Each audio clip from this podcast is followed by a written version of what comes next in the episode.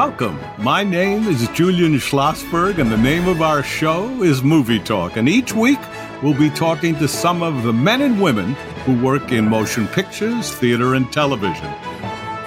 Today, we continue with part two of Richard Benjamin's interview. When we left Dick during part one, he had just finished co starring in The Sunshine Boys with Walter Matthau and George Burns. We now join him as he's working with Walter Matthau once again.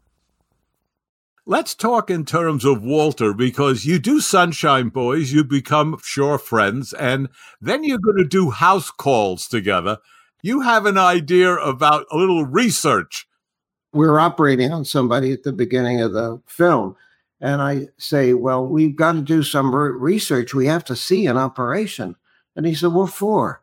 So I said, We got to be able to handle these instruments and you know, know how, so it looks right. He said, listen, I'm Walter Matthau. He said, do you think the audience is going to think I became a doctor to do this part? So I said, look, we got to do the, all right, all right. He had a doctor, which was near Santa Anita Racetrack. And that doctor is going to let us in to see an operation. It's going to be an angiogram. They have to make an incision and put a tube into this guy. He said, okay, we're going to watch that. He says, all right. So we're ready to go in. And they put a gown on us and stuff. And Walter at the last minute says, I'm not doing this. Forget it. so he said, I have to make a phone call. I said, really? He said, yeah, I'm not doing this. So I go in and they make an incision in this guy. And the next thing I know, I'm looking at linoleum right out on the floor, staring at a piece of linoleum. And, and a nurse comes over to me and she said, Are you okay? I said, Yeah, yeah. She said, Oh, was this your first opening? I said, Well, I've been on Broadway. Is that what you She said, No, that's what we call that when they make an incision. It's I said, I, Yeah. Well, you should have told us that. And they sit me on a stool and say, You may not want to watch the closing. I said, Maybe not. And my legs are so weak that they put me in a like a not an exact wheelchair, but the the stool, and they wheel me out, and Walter's there, and he says, "What the hell happened?" I said, I got a little lightheaded. She said, lightheaded. He was passed out on the, on the floor. Walter thought it was hysterical. and he said, you know what? So I said, what? While you were in there, I was on the phone. I just won two races at Santa Anita. I made $3,000 while you were on the floor there. well, I'm kind of going to jump into a whole different uh, area of because of your directing. I'm so amazed that you start out and your first movie is my favorite year, which is incredible. This movie got such good reviews, and Peter O'Toole was nominated for the Academy Award.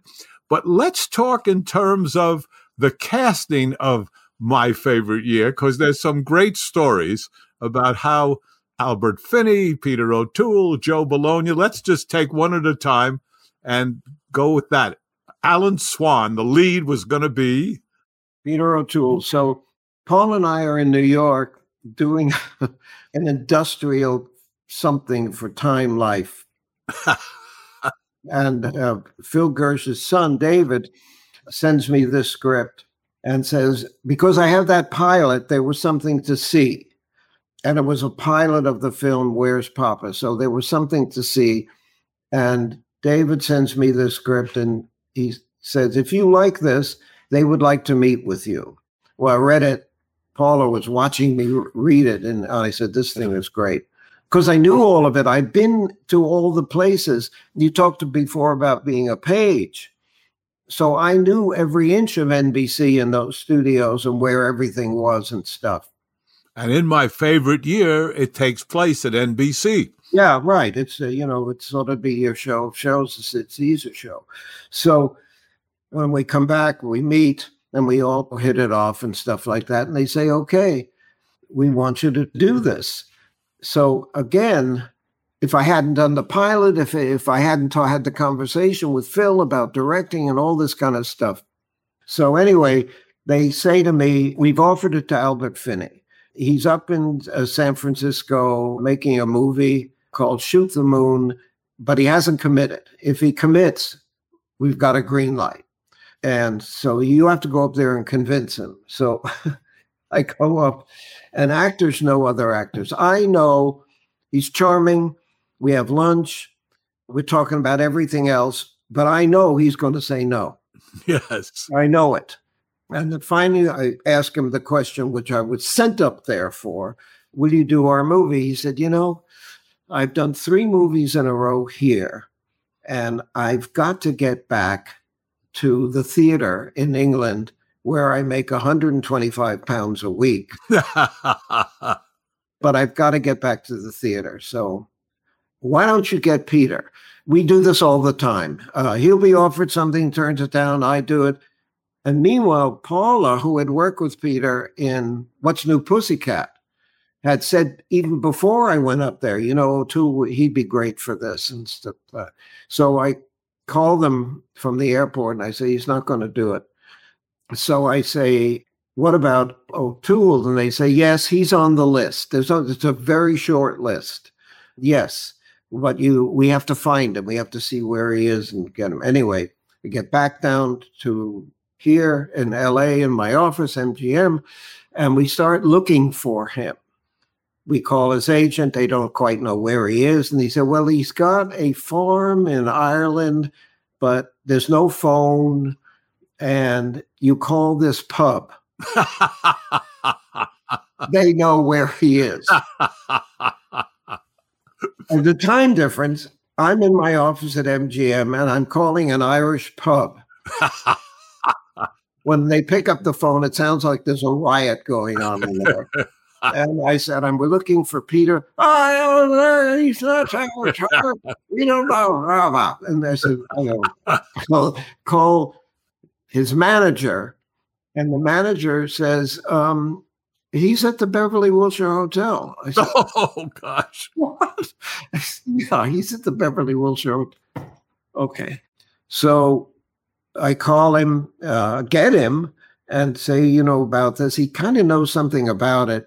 And I said, he said, well, bring the script over and I'll read it and let you know. When Paula was making the movie with him, did you get to know him? Did you know him or not really? No, not at all. They were in uh, Paris. I was on the road with Barefoot, actually. Right. I had never met him, didn't know him. So that was your first meeting when you went over. Yeah, and he's there in a kind of dressing gown. I mean, he is the character. I mean, you can see it right away. And he said, "Well, um, would you like some tea?" And all. That. He said, "I shall read this, and I shall call you tomorrow." I said, "Okay." So the next day comes, and now Norman Steinberg, who wrote it, and I are in my office, and we're just waiting for the phone to ring because we know if he says yes, a movie is going to be made. We wait and wait and mm-hmm. wait. He calls, and they said, I have read everything except the last 10 pages. I shall call you when I finish the last. Okay, now it's uh, okay. so at the end of the script, the original script, the last scene is at Hollywood Cemetery because he's passed on in the original script. And the character, Benji, played by Mark Linn-Baker, there's one last scene where he walks through the cemetery. And in a voiceover, he says, Swan asked me to do this every year on his birthday. And we get to a gravestone with the birth date and the death date on the gravestone. And Mark takes out a bottle of Courvoisier and pours it onto the gravestone. And that's the last shot, the last scene in the pictures. we move in on the gravestone in the original script. Uh, and I shot this. Finally, the phone rings. It's him. And he said, All right, do you have the script there? And I said, Yeah. He said, Will you turn to the last page? And I said, Yeah.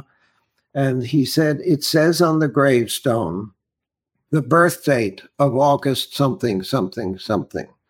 And I said, Yeah. So he said, That's my birthday. He said, Do you put this in the script to whoever you send this to? And I said, No. The Norman just made up a date. He just made up any date. No. He said, Well, in this case, I'll have to do the movie. Huh. Ha. My God. Dick, let me ask you a question. Why didn't he read the last 10 pages? Did you ever find out? Well, he, it was just time. It, it, wasn't, he hadn't gotten to it yet. Oh, I see. He hadn't finished. He just hadn't finished. He knew no. he was supposed to call us. Yes. He wanted to say, I haven't finished it yet. Let's do the Joe Bologna part. So Mel says to me, Oh, I'm sorry. Let me interrupt and just say that Mel Brooks is the producer. He and Mike Gruskoff are the mm. producers. Yeah. It's his company. Yeah. Yeah. And okay, he says the King Kaiser part. Yeah. Joe Bologna. He said, get Joe Bologna. So I said, yeah, Joe, he'd be great. We send him the script. I call him. And he says, well, thanks very much. I'm glad you thought of me, but no thanks. It's not for me. I said, You sure? Yeah, not for me. So I, I called Mel. He turned us down. He doesn't want to do it. Mel is jumping up and down on the phone saying, Unacceptable. Unacceptable. And I, well, he said, I'm Unacceptable. Call him back. I said, Mel, call him back. I called Joe. I said, I know you said no, but uh, maybe you could rethink this thing, give it a little more thought. He said, I don't need any more thought. well, I don't, I don't want to do it, but I appreciate you thinking of me and all that. I said, Are you sure? Absolutely sure. You don't need to call me again. now I see Mel and I say to him, Okay, he's turned it down twice. And he actually said, Don't call it unacceptable. Unacceptable. Call him back. I said, Mel, he doesn't call him back. I said, I call, I said, Joe, this is embarrassing. Uh, you've turned us down. You don't want any part of it. But we we really want you to do it. And he says, Okay, I'll do it. what the hell? and that's your that's your casting of your first movie. Yeah, and that's Mel, the producer, knowing actors. You know what I mean? Yeah. Keep after them. Keep after them. When you were working, starring in film, what were you looking for from a director as an actor? Well, I don't know. I I mean, Mike, of course, would give you these insights into things. Uh, like I said before, saying like in real life, uh, if you you've got a phone call, but you don't know quite what he said, it's your mother. Your mother is on the phone. Okay, well then you know the whole um, the world of that and what that means. So he was able to give you these kind of wonderful insights into human behavior. They're all different. Larry Peerce was great. He was full of energy and excitement about making a, a film like Goodbye Columbus. They're all different. You have in your head what you want to do. I mean, actually, Herb Ross said to me one day on Sunshine Boys, he came over to me and he said, You have to be funnier. I said, Oh, okay. well, I guess I'll do that. You know, you know what I mean? I mean, yeah. Uh, all different all different. I know you would never say that to an actor. I know that. That's for sure. Let me ask this. Your second movie is Catch 22. You're in Mexico. Yeah. Every actor in the business is there, and down comes the big O, Orson Welles. Were you around for that? Oh, yeah. Oh, I was around all right. Would you tell us a little bit about the big O? Yeah. So uh, Mike first says, he said, All right, Orson Welles is coming tomorrow. He said, Now, he said, I'm going to be a very different kind of person tomorrow when he's here. You probably won't recognize me, but I'll be different because it's Orson Welles. So I'll behave differently. I'll act differently. Please don't hold it against me. Once he's gone, I'll be just like I used to be. Because he this legend was coming, right? So the second AD comes to all of us and says, Mr. Welles is arriving tomorrow, and he has told us you are not to speak to him. You're not even to look at him except when you're working with him. He wants to be left entirely alone. Don't try and catch his eye and just keep your distance. Okay.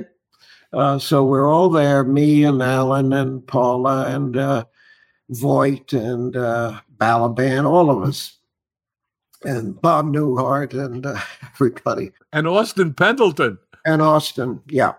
So he comes and he's already in his general's uniform because we're going to shoot something later.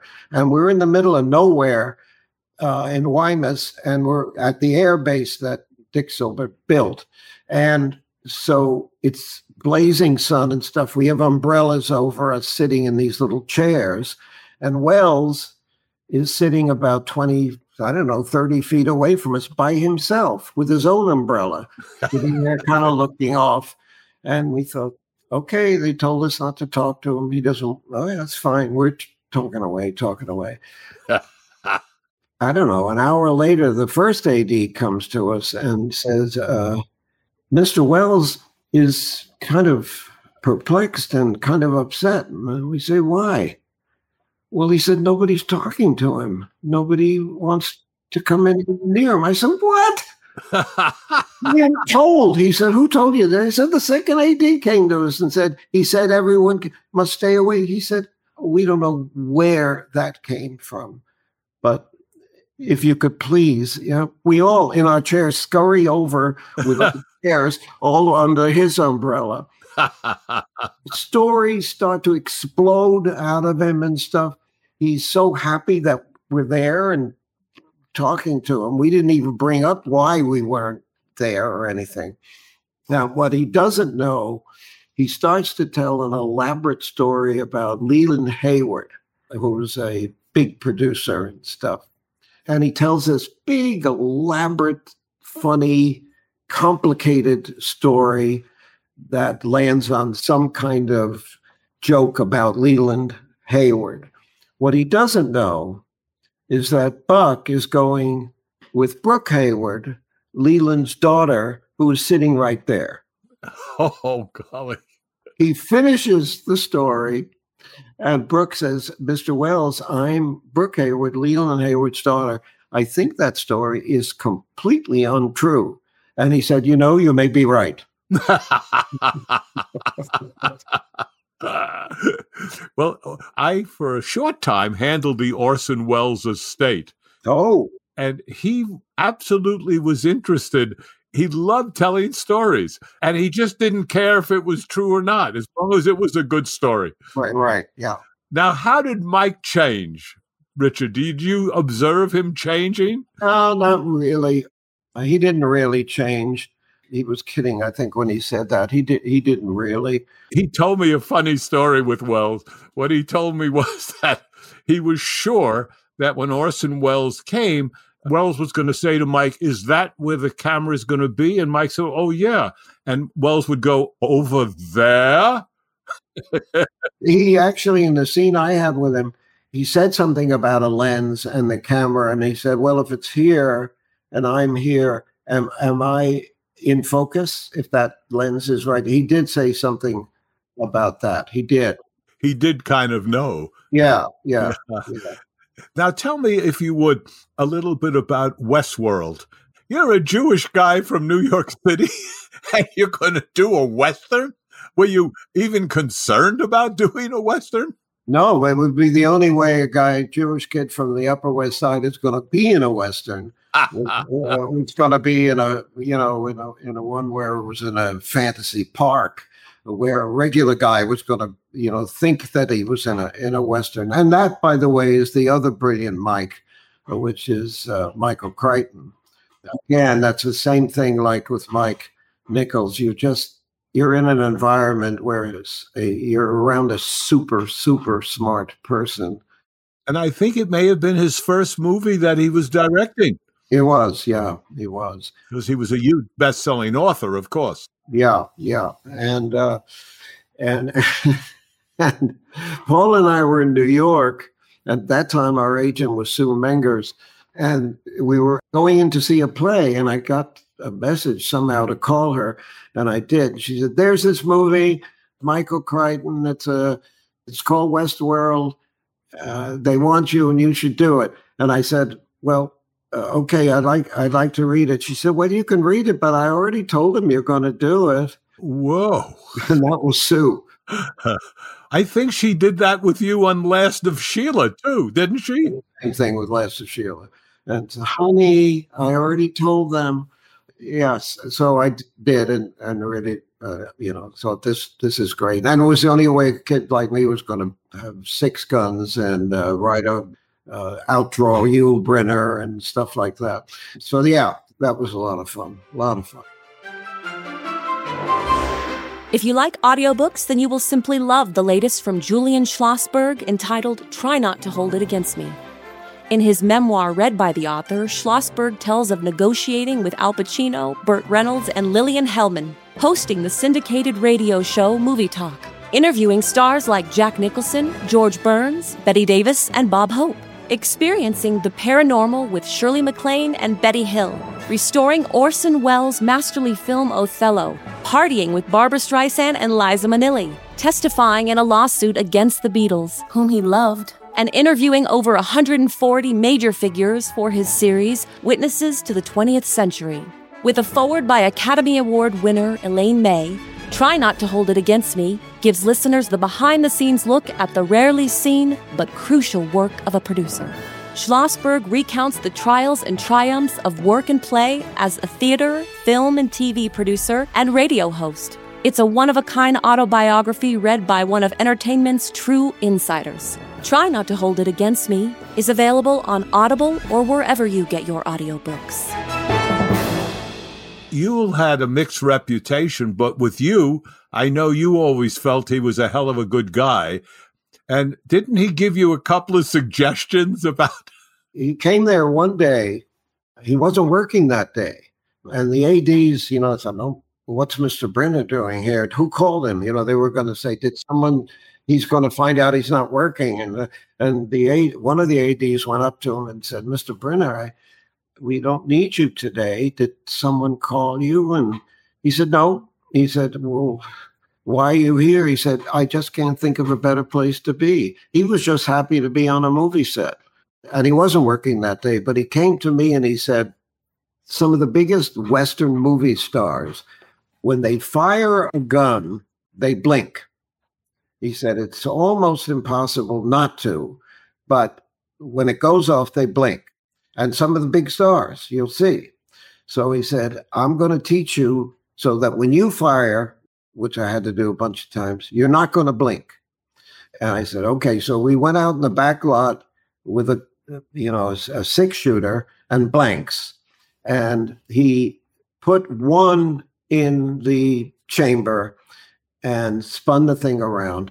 And he said, now, if you pull the trigger, you're going to blink because you think it's going to go off and I pulled the trigger, it didn't go off. And I pulled it, it didn't go off. So you're conditioning yourself not to blink. And then when it did go off, I didn't blink. And he said, See, you're going to be one of the few Western cowboys in the movies. don't blink. And the other thing he said to me, don't get caught climbing all the way up on the horse. What you want to do is start to put your foot in the stirrup make sure they cut away, and then you settle into the saddle because that'll look good. He took me to lunch one day to a Japanese restaurant on Pico. And, you know, there, there was rumors that he came from, I don't know, Mongolia or something like that. And people said, well, maybe he's made that up. I think he's from Brooklyn and stuff. and we come into the restaurant. They bowed and when they saw him and everything and then he spoke fluent Japanese to them. Richard, I'm fascinated by your meeting Stan Laurel. which I think is incredible of Laurel and Hardy. And I was also so pleased to know, because once again, Jerry Lewis had a mixed reputation, that he had been so generous. Could you tell a little bit about both those? Right. My uh, friend of mine who I went to college with, uh, Jerry Ziesmer, was doing a paper at U, uh, UCLA on Laurel and Hardy. And he said to me, I've interviewed him a few times, and I'm going to out to interview Stan Laurel. Do you want to come? So, uh, from what I understood, he and his wife were in a building facing the ocean, I think on Ocean Avenue in Santa Monica. They had no money, no nothing. And Jerry Lewis had set them up there. That's what I understood and had taken care of, of Stan Laurel.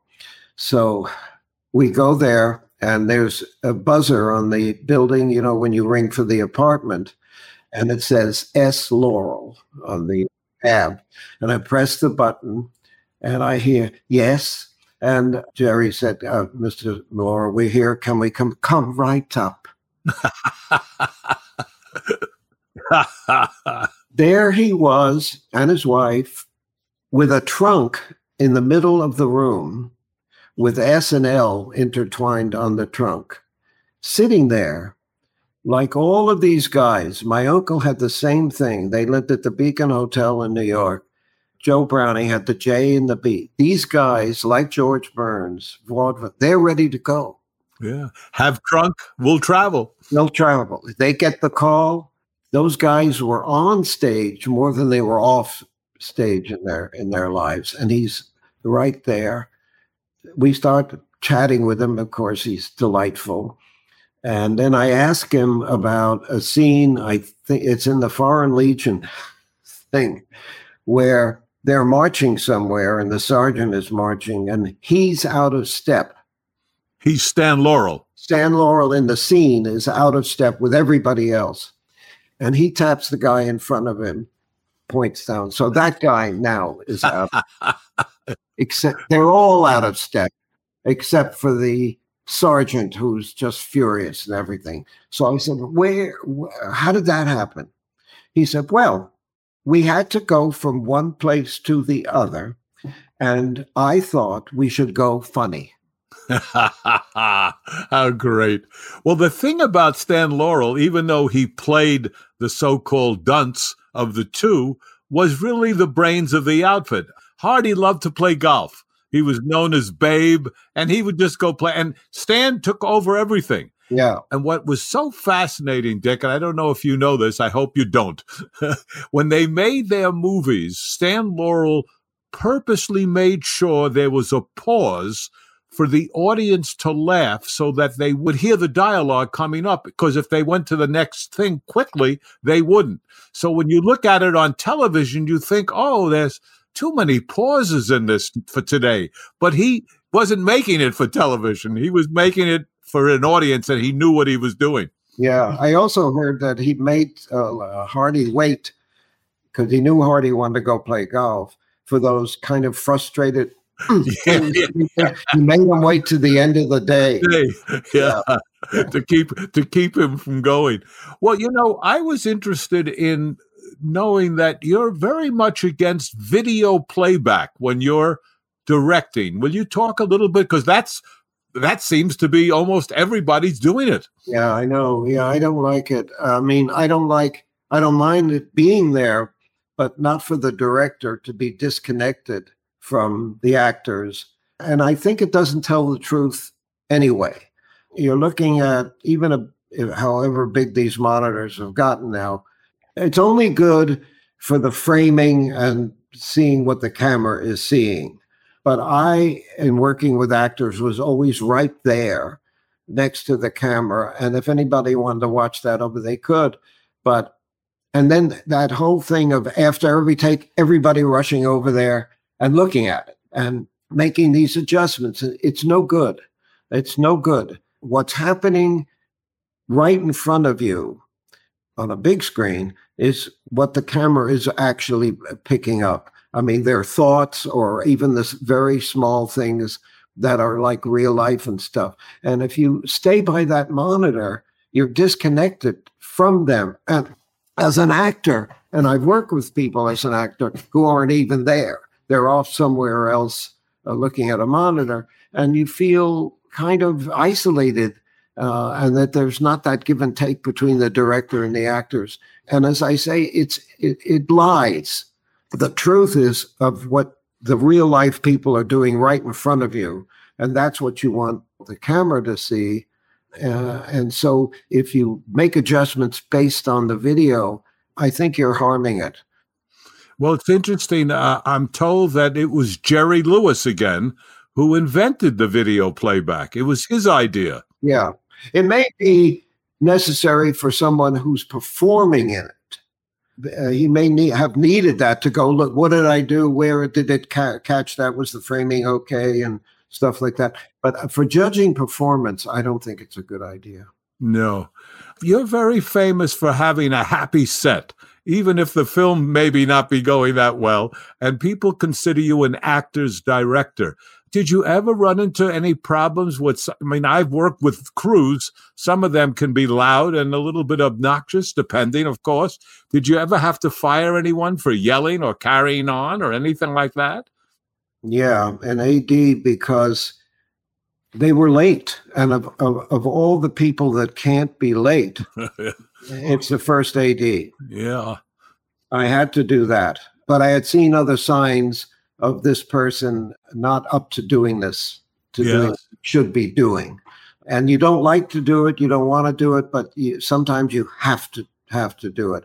But for the most part, I've worked with uh, really professional people and great great crews and and they're and they're helpful. You you know, I've always felt that the person, the camera operator, the cinematographer, the prop guy, they should all be better at their jobs than you could be at their jobs. You've got to let them, and they'll contribute. They'll help you if you don't cut them out. You include them. You, you wonderful things can happen. They can come up with great ideas that you would never even have thought of. Uh, but if you push them away and then they mechanically do their jobs, they're not really interested in the project I, I've always thought that's a mistake to, you know, not to in- include everybody because they, they can save you sometimes. I noticed that before you were going to direct my favorite year, you went to Carl Reiner. I know that you became a bit of a sponge listening to Milos Forman and meeting George Cukor and getting to know Arthur Hiller. You did your due diligence. You didn't walk in and say, okay, I can do this. No, I, I went to Carl and I said, do you have any advice? He said, Is it a comedy? And I said, Yeah. He said, Get funny people. and, and Milos did you some good advice at one point. Do you remember what it was? Now, the advice he gave me was in the theater because we were doing this play, The Little Black Book. And he told me before, he said, Don't be nervous. The audience doesn't like it. I said, okay. So you mean legislate out of yourself not to be nervous? Okay. It's opening night, you know. Said, Mike came back one opening night of, I forget which, it might have been we were out of town with Barefoot. He came backstage and he said, you know, everything depends on tonight. So creating more anxiety, but poking a hole in it. yeah, yeah. Well, Mike, I remember having lunch with him, and uh, I said to him, "Have you seen the new movie with Dustin Hoffman? Uh, he's got a big role in Joan of Arc." And he said, No, I haven't. He said, But half the people in the country think that Joan was married to Noah. are. yeah. Now, when you worked with Clint Eastwood in City Heat, you directed it. He, of course, has turned into one of our great directors. Did he have any advice at all about directing? Yes, he did. And it was good advice. First of all, with Clint, you move very fast. He thinks that it's kind of a mosaic. He, he you know, I'll do ask for another take with him. And he said, Yeah. He said, I'll sure. He said, I'll do it. He said, I don't think it's going to be any different, but sure, I'll do it he thinks that it's kind of an impressionist thing. Don't try and perfect the life out of it. it starts to bore the crew if you keep doing take after take of the same thing. They like to move because, like the actors like to act, they like to do what they do. And if you finish, you said, okay, we're finished with this setup. We're over here now. Then they grab all the cable and they grab everything and they get you over there. And the next setup, they'll get you over there. And they're working the whole day. And that's what they like. And then the day's over and they've done something. But if you stay locked in someplace and do take after take like it's going to be better, first of all, it's not going to be that much better. It may be a little better, but the whole movie is is a bunch of impressions, and you can't linger on any of those things. And in fact, when we were, he grabbed cable in between and with the crew and and move it all, and, and that was a good lesson in the energy of moving fast and shooting rehearsals. Don't waste it.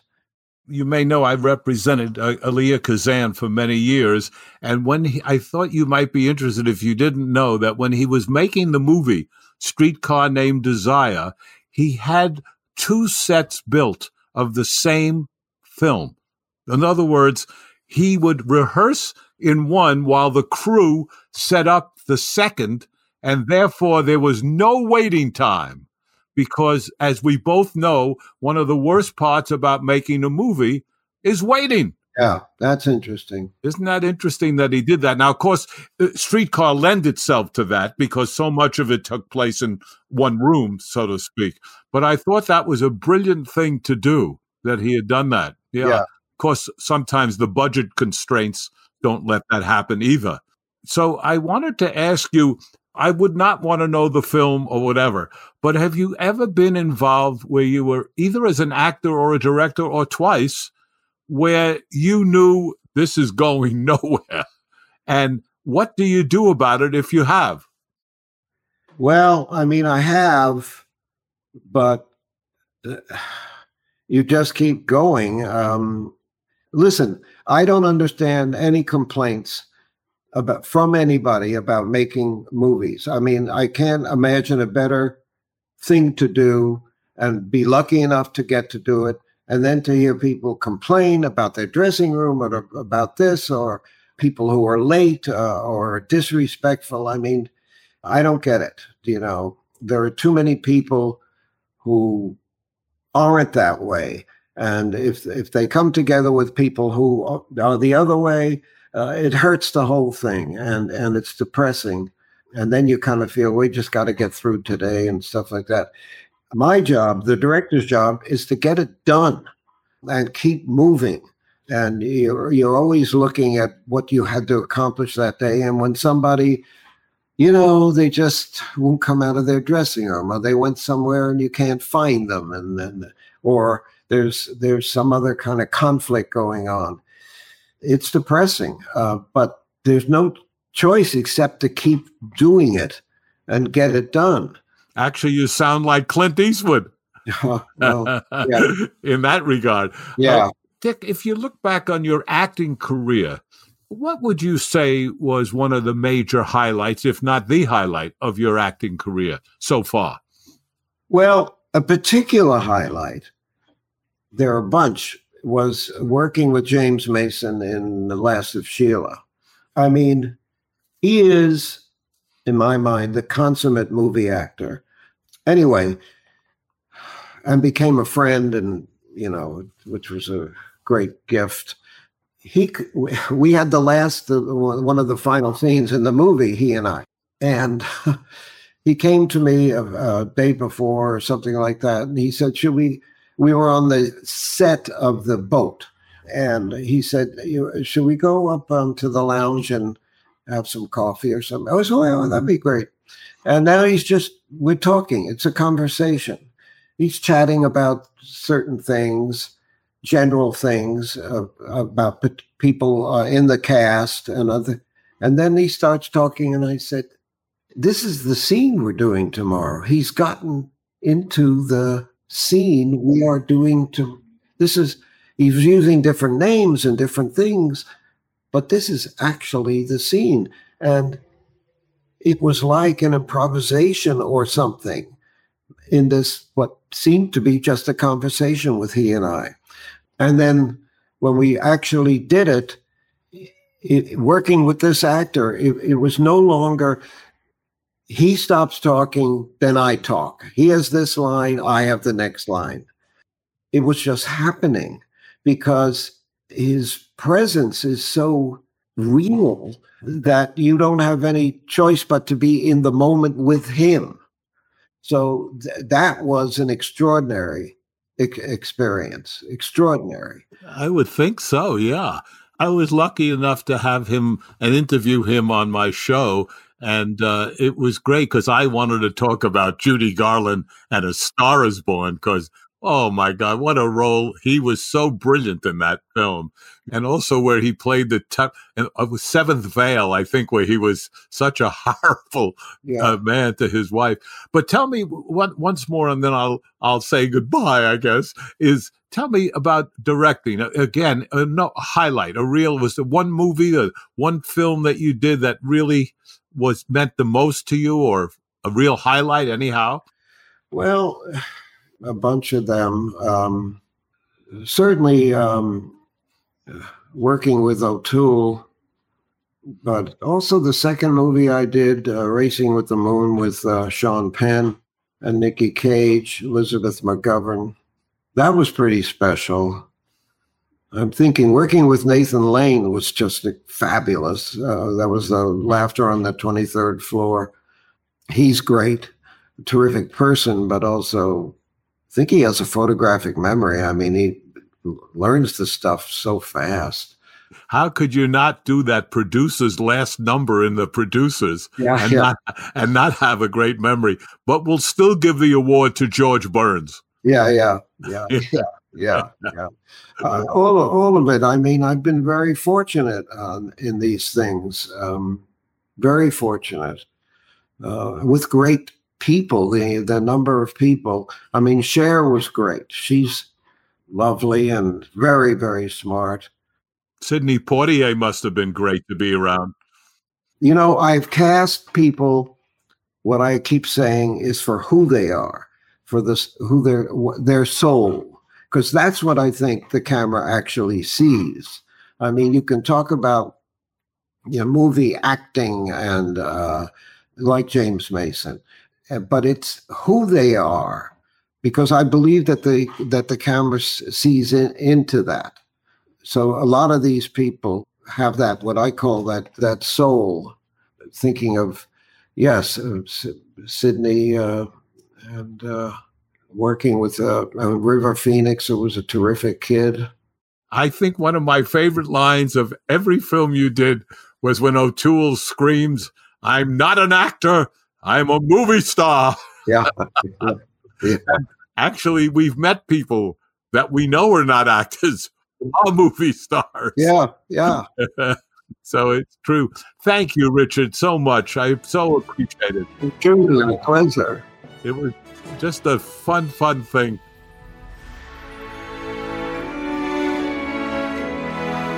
Thanks for joining us on Julian Schlossberg's Movie Talk. Remember to subscribe wherever you get your podcasts.